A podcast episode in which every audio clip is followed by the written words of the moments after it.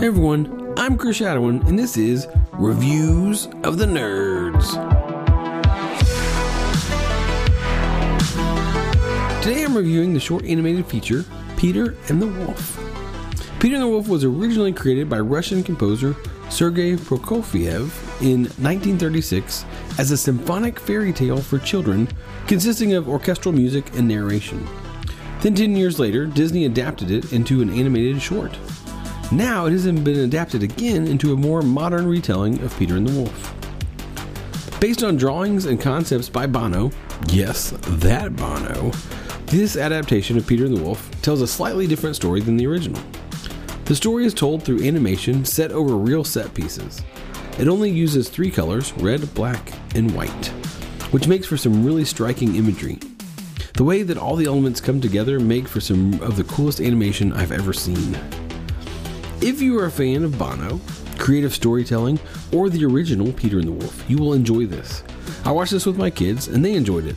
However, when I first saw it, I immediately texted my friend because I knew that he'd like the animation and the story. Even though the main story is pretty straightforward, dealing with being brave in the face of fears, there is some surprising depth here watching a boy deal with the loss of his mother due to cancer.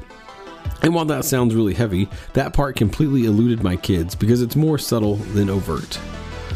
See, I grew up listening and watching Peter and the Wolf, so I was a bit worried of what a modern version might do to my childhood memories. However, when the musical themes for the different characters came on, it was amazing to me that I could still hum along to the music despite not having heard it for maybe 20 years. I was blown away by the animation and the style of this movie, but I rewatched parts of it to catch some of the layers to the story. Themes like bravery, overcoming fear, compassion, and learning to cope with loss all come through in this 30 minute cartoon. But the manner in which it helps normalize death will be helpful for children who may be going through a tough time with the loss of a loved one. For all those reasons, I highly recommend watching this. It is currently available to stream on Max.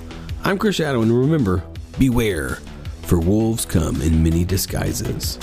And for a deeper dive into media and worldview, you can check out my podcast by searching for Worldview Finder on the YouTube, Spotify, or iTunes.